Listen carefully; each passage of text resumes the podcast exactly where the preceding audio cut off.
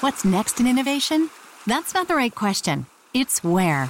Puerto Rico is more than just a tropical paradise, it's an innovations paradise where startups and global players coexist in a vast and vibrant ecosystem where talent runs deep, highly skilled, and bilingual. Plus, Puerto Rico has the most competitive tax incentives in the U.S. If you believe your business can go anywhere, this is the place to bring it. Find out more at investpr.org/economist.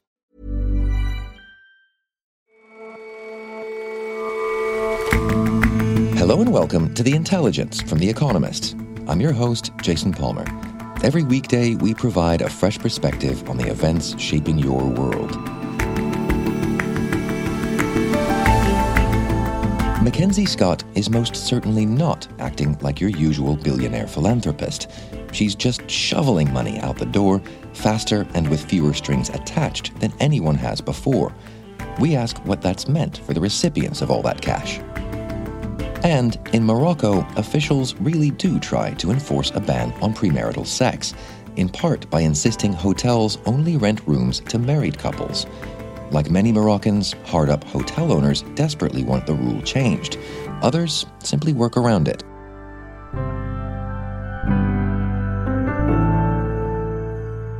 But first,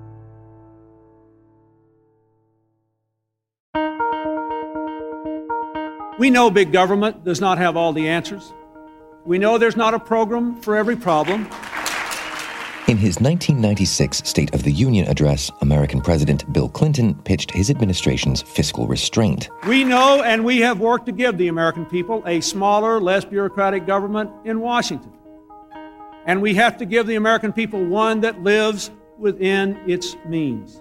The message proved popular, and Mr. Clinton handily won re election later that year. The era of big government is over. But it wasn't over. In every year from 1996 to 2019, government spending grew steadily relative to GDP. Last year, it jumped. And this week, President Joe Biden signed into law a trillion dollar infrastructure bill. For most of the 20th century, we led the world by significant margin because we invested in ourselves. But somewhere along the way, we stopped investing in ourselves. We risked losing our edge as a nation. But a growing central government isn't just an American trend. So, state spending over the past year and a half has really, really gone up a lot. It's gone up by 10 to 20 trillion dollars globally, depending on how you measure it. It's the most extraordinary expansion of state capacity on record. Callum Williams is a senior economics writer at The Economist. The increase in spending over the past 18 months has been really impressive, but it's uh, in fact not a change from the historical norm because the historical norm is and has been for many centuries for government to get bigger and bigger. Many centuries. How, how far back are we talking here? So governments have been getting bigger and bigger really since the 18th and 19th centuries. That's when it kind of started, uh, where their taxing and spending capacities expanded massively. So by the end of the 19th century, governments across Europe accounted for about 10% of GDP and then about 20% by 1920. Then came the world wars. War costs money. So far, we've hardly even begun to pay for it. That means taxes and bonds, and bonds and taxes. During both the First and the Second World War, spending vastly increased.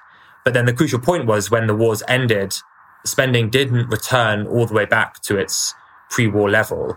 Instead, what you saw over the remainder of the 20th century was that government spending and governmental power over the economy tended to continue to increase. And that also means that the sort of the purpose of government has changed over time too. In what way? How has the purpose of government changed? What you see generally over the sort of long run of history is that governments exert more power over the economy. So in the 19th century, they start to regulate factories, factory working hours and food standards. In the 20th century, you get the birth of the welfare state and of socialized healthcare.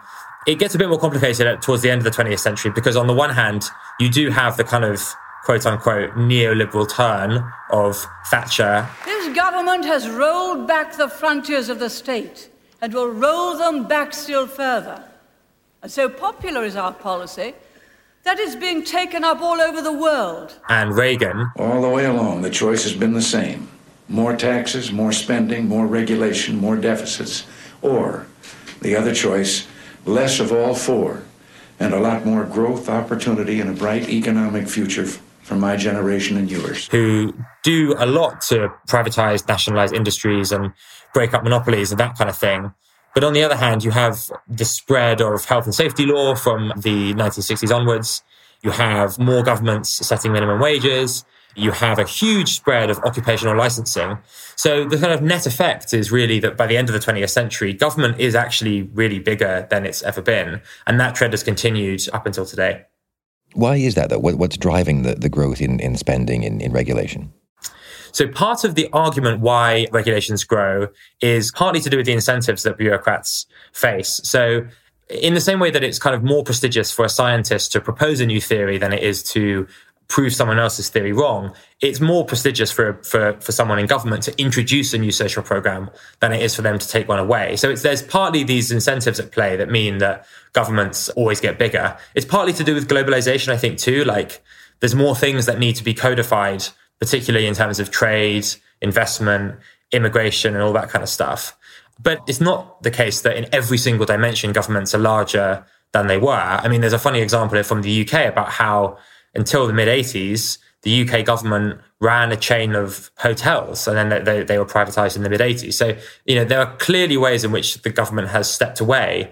But the argument that I think I'm convinced by is that the kind of overall aggregate economic effect of government in every era, in a sense, is unprecedented. It's, it's always getting larger.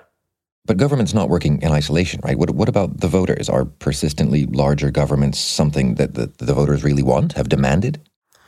Yeah, so that's another really important part of why government gets bigger. So um, it is generally accepted as true that as a person gets richer, they tend to demand relatively more by way of education and healthcare. So when you become twice as wealthy, you don't buy twice as much food, but you do decide to do more education and, and go for more elaborate healthcare treatments, that sort of thing. There's also an important history here particularly to do with the 20th century and the Second World War, where the enormous sacrifices that people, both on the front line and uh, in the home front, made, basically changed the debate. And people kind of realized when the war ended that they felt entitled, and, and rightly so, entitled to socialized healthcare, a proper welfare state, and so on. So that sort of political movement has only been going in one direction also. And from the sound of it, it'll continue in one direction into the future government spending is going to get larger and larger. So for one thing, you've got a, an aging population. So you have a lot more people that are demanding much more complex healthcare. You've got COVID, obviously, which is contact tracing, vaccines, testing, all that kind of stuff. I mean, that is not going to be wound down anytime soon. And then the other massive thing is climate change. So there's going to be much more government in, involvement in the economy over the 2020s and 2030s. But that doesn't mean that, you know, there's not room for improvements in how government is is run. So, for instance, there are some suggestions from various economists to kind of have sunset clauses on regulations. So, if a regulation has been in place for 10 years, it will be automatically abolished unless the relevant agency can demonstrate that that regulation is still doing a useful job. Of course, the other way of, of, of doing this is to make sure that the denominator grows. So GDP grows. So people get even richer than the government gets bigger. And so that means all sorts of things to do with like improving productivity and that kind of thing. But what is kind of obvious and makes it an interesting topic for future kind of the next few decades is like not about whether the state is going to grow because it certainly will grow more but the most uh, important debates to come are going to be about the state's nature rather than its size thanks very much for joining us callum thank you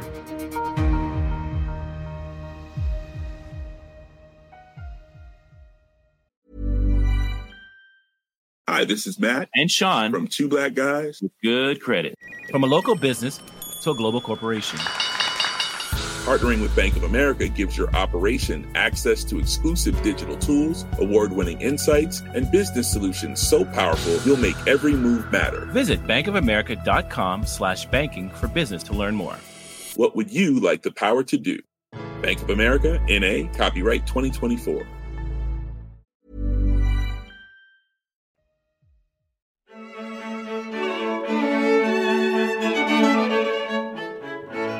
It seems that the philanthropist MacKenzie Scott subscribes to the philosophy of charity as laid out by the Red Hot Chili Peppers. Give it away, give it away, give it away, now. Ms. Scott became an accidental billionaire after her blockbuster divorce settlement with Jeff Bezos, the boss of Amazon. Like other mega rich folks such as Mark Zuckerberg and Bill Gates, she signed the Giving Pledge, a promise to give the majority of her wealth away. But unlike those other billionaires, her philanthropic mission is revolutionary, both in terms of the amount she's giving and the way she's giving it. Over the course of the pandemic, MacKenzie Scott has become one of the most generous philanthropists in history. She's announced $8.6 billion of gifts in the 12 months to June this year. That's widely thought to be the most anyone has ever given to operating charities in such a short period. Avantika Chilkoti is The Economist's international correspondent. What's really interesting is not just the amount she's giving, but the way in which she's giving it. She's donating to a bunch of organizations and she's just leaving them to get on with their work. And how is what she's doing different from the, the, the way other mega donors do it? So most mega donors, sort of the people you'll have heard of as famous philanthropists like the Gateses, the Ford Foundation, Carnegie, they basically have taken a technocratic approach. These are rich people who set up a vast foundation. They hire a bunch of clever people and they spend lots of time figuring out who might be a good grantee. They get nonprofits to go through a grueling application process. They then fund specific projects and they spend a lot of time and money monitoring how those projects do, trying to figure out the impact their money has. And what's really interesting about MacKenzie Scott is that she's leveled a much needed challenge to this very bureaucratic, very top down model that we've all accepted for decades. There's a lot of secrecy around what she's done, but I've spoken to a bunch of grantees, and from what they say, there are no rules about what people actually spend the money they receive from her on. All she's asked for is a simple and brief report once a year, just letting her know what the organization is up to. There's no template for that report. There's no attempt from her and her team to advise the organization. Her big priority is just getting money out of the door. And, and given that secrecy, do we have a sense for how she decides on who's receiving all this money? Yeah, so MacKenzie Scott has put out three blog posts laying out what she's doing. So it's not very much. Most of it's sort of littered with poetry and, and her thoughts. But if you speak to the grantees, you get the sense that she's relying on outside advisors. Rather than setting up a foundation and her own bureaucracy, she's using groups like the Bridgespan Group. It's a non-profit consultancy that was spun out of Bain and Company. And, um, you know, they've come up with a plan together on, on how she can best deploy her money. What they've landed on is an approach that basically sprays funds across a load of relatively small organizations. The most comprehensive data we have is from Bloomberg News, which sent a survey to the recipients of all 786 gifts, and they got responses from 270 organizations. They found that half of those that got money from MacKenzie Scott have fewer than 50 employees. For nearly 90% of them, her gift is the largest that they have ever received. Contrast that, for example, with the Gates Foundation. The Economist data team ran a big analysis of the Gates Foundation's grants database, and they figured out that since conception, some two decades ago, they've handed out about 30% of their total grants to just 10 big international groups working specifically mostly on global health. So the World Health Organization or Gavi, the Vaccine Alliance. There's a very different approach from those big foundations to what MacKenzie Scott's doing. And how are those those windfalls affecting the charities? So it's been really interesting speaking to some of the grantees. Um, so I spoke to a guy called Jorge Valencia. He's the executive director of the Point Foundation, which helps LGBTQ, um, lesbian, gay, bisexual, transgender, and queer students into higher education. And basically, back in June 2020, he started getting calls and emails from consultants who are doing their due diligence on his organization. That's pretty regular, it happens all the time. But then just a few weeks later, he got a call from the consultant saying, Hey, by the way, MacKenzie Scott wants to give you a big gift. Mr. Valencia still won't say how much money she gave, but he said that that quick turnaround is pretty exceptional. And in the midst of a pandemic, it's allowed the Point Foundation to more than double the number of young people it helps this year. Um, the word he used was that this was a godsend. Another person I spoke to was Jacob Harold, who's from a group called Candid. Candid does sort of data and analysis on the philanthropic sector, and it's actually a non-profit itself. So one day, MacKenzie Scott came calling with a donation for their organization too. It's gratifying in a different way because you know it is based on your reputation, um, mm-hmm. as opposed to you went in and charmed the right person. Um, it, it's not about a particular relationship. It's not about access that you have. It's about the, the work that you've done and how that's visible to the rest of the world. So that that's one way that I would say it's it's it's gratifying and in some ways empowering. So, as she's been shaking up the the way uh, donating is done, do you do you think other uh, billionaire donors might follow in her footsteps? So it's really easy to think that this is sort of a new solution and this is some magic formula for responsible philanthropy. The truth is, it's too early to say, right? Because there's lots of things that MacKenzie Scott has foregone. In pursuit of discretion, she's foregone transparency. There's a lot of secrecy around who her advisors are. So if you're a non-profit leader right now and you really want to get on her radar, there's really no way to contact her aside from basically commenting on her blog. There's so many con artists pretending to dole out cash on her behalf that MacKenzie Scott's Twitter bio actually directs people to a Federal Bureau of Investigation complaints page. So there's obvious problems with this model as well. And because she's giving as an individual and not through a foundation, there's no reporting requirement. And as a result, we don't really have a sense of the decision making process. So we can't say if it's a start of a trend. But what's definitely true is that it's got people questioning whether the technocratic approach is correct. And will she follow the trend herself? Do you, do you think this is a, a, strategy she'll stick with? There's absolutely no way to know. I mean, she's just getting started with her philanthropy. That's a thing to keep in mind. There's a way in which perhaps this is just what she's doing until she sets up a foundation. We can't tell. But even as she announced her first round of grants last year, she said she wants to keep at it until the safe is empty. So she's got a long way to go. The source of her wealth is a 4% stake in Amazon she received as part of the divorce settlement. And the truth is, even with all of her giving, her safe is fuller now than it was two years ago when she began shoveling money out the door. Avantika, thank you very much for your time. Thanks for having me, Jason.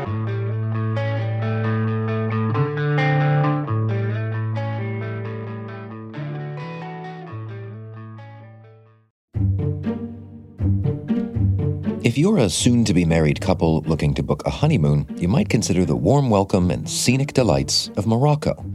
If you're a couple not planning on getting married, you might think twice in case your visit lands you in a less than scenic jail cell. Morocco has a penal code which bans premarital sex. And when it comes to hotels, that means the receptionists are supposed to take on the role of private detectives. They have to verify marriage certificates before handing over room keys to couples. Nicholas Pelham is The Economist's Middle East correspondent. But hard up hoteliers are saying it's chasing away business, and Morocco's ban on extramarital sex simply has to come to an end. And that puts extra pressure on a, on a hotel industry that I suppose is already under pressure. Morocco is heavily reliant on its tourism for so over 10% of its GDP, for its economic um, production. And that has crashed, unsurprisingly, because of COVID tourist figures are down sort of more than 80% across the country. And so many hoteliers were turning to uh, domestic tourism. There is demand. They've been trying to encourage it, but hoteliers are reporting that when people call up, most of the questions they're getting are about whether they can stay as a couple if they're unmarried and they're just having to turn some much needed custom away. I spoke to one hotel owner. She runs a resort up in the Rif Mountains, and she just says that she could easily fill the hotel if only they'd lift the law, and instead she's just turning people away. It's incredibly frustrating. And so, how strict is this law? What, what is the letter of the law? Morocco has a penal code. Uh, Article 490 of that code says that any unmarried couple caught in a compromising position can be liable for up to a year in jail. And this sort of is enforced by the police in Morocco. It gives the Interior Ministry enormous power. They check hotel records sort of once a week. Individual police officers can use the law to extort bribes. So travel websites do suggest workarounds, and one proposes donning a wedding ring and says that the offer of an additional payment can carry some weight. Uh, another advises what they call the two-room method. The website reads rent single rooms, then scurry across the corridor after dark. But the less legally tenuous solution hoteliers would like to see is that Article 490 gets repealed altogether. There are campaign groups that are pressing for this. Um, perhaps the most prominent is called Moroccan Outlaws, and one of its founders is Ghizlane Mamouni, who's a lawyer in Casablanca, and she's been trying to end this law. We're not asking for privileges for uh, people who have uh, sex uh, outside wedlock. Uh, we are not encouraging sex outside wedlock. We're not asking that, you know, for any uh, privilege or whatever for them. We're just asking that they don't go to prison anymore. Uh, the society already condemns it uh, you know, very hardly. Uh, the religion condemns it very hardly. We don't need to get the d- justice involved in this. And how willing do you think the government might be to, to repeal the law? There has been a change of government in Morocco. The main party in the ruling coalition was the Islamist Party, uh, which had been which had held power for eight years, and that crashed in elections in September. They lost ninety percent of their seats, and you now have a new government which is trying to present a more liberal face to voters, and they're trying to very much differentiate themselves from the Islamism of the past government when you know leaders would squelch at any policy deemed haram or contrary to Islamic law. That said, this government has left out of the coalition the only party that publicly calls for the abolition of 490. So there are still real concerns as to whether this government has the muscle and the inclination to both take on residual Islamists, but also crucially the Interior Ministry that are able to wield so much power by prying into the private lives of every Moroccan. Moroccans who are increasingly impatient with this law, who will continue to try to, to, to skirt around it, I guess. Uh, absolutely. And they can just look at changes that are taking place elsewhere in the region, in some of the most conservative parts of the Islamic world. The Iranian authorities, for the most part, turned a blind eye to cohabiting uh, couples. It's increasingly common in Iran. In the United Arab, Emirates, uh, they've decriminalized extramarital sex about a year ago. And even in Saudi Arabia, uh, hotels have now stopped asking couples to show marriage certificates. So Moroccans really feel that they're behind the curve. They want their government to catch up with the rest of uh, Middle East and North Africa. Nicholas, thank you very much for your time. Jason, thank you for having me.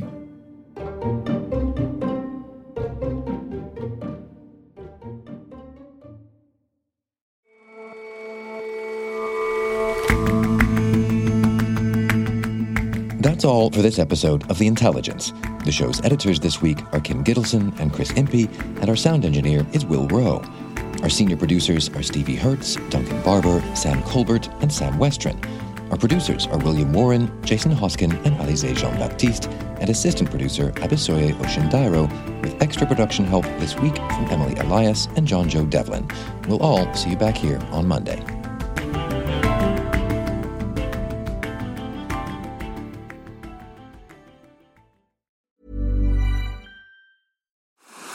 What's next in innovation?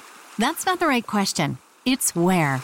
Puerto Rico is more than just a tropical paradise, it's an innovations paradise. Where startups and global players coexist in a vast and vibrant ecosystem, where talent runs deep, highly skilled, and bilingual. Plus, Puerto Rico has the most competitive tax incentives in the U.S. If you believe your business can go anywhere, this is the place to bring it. Find out more at investpr.org/economist.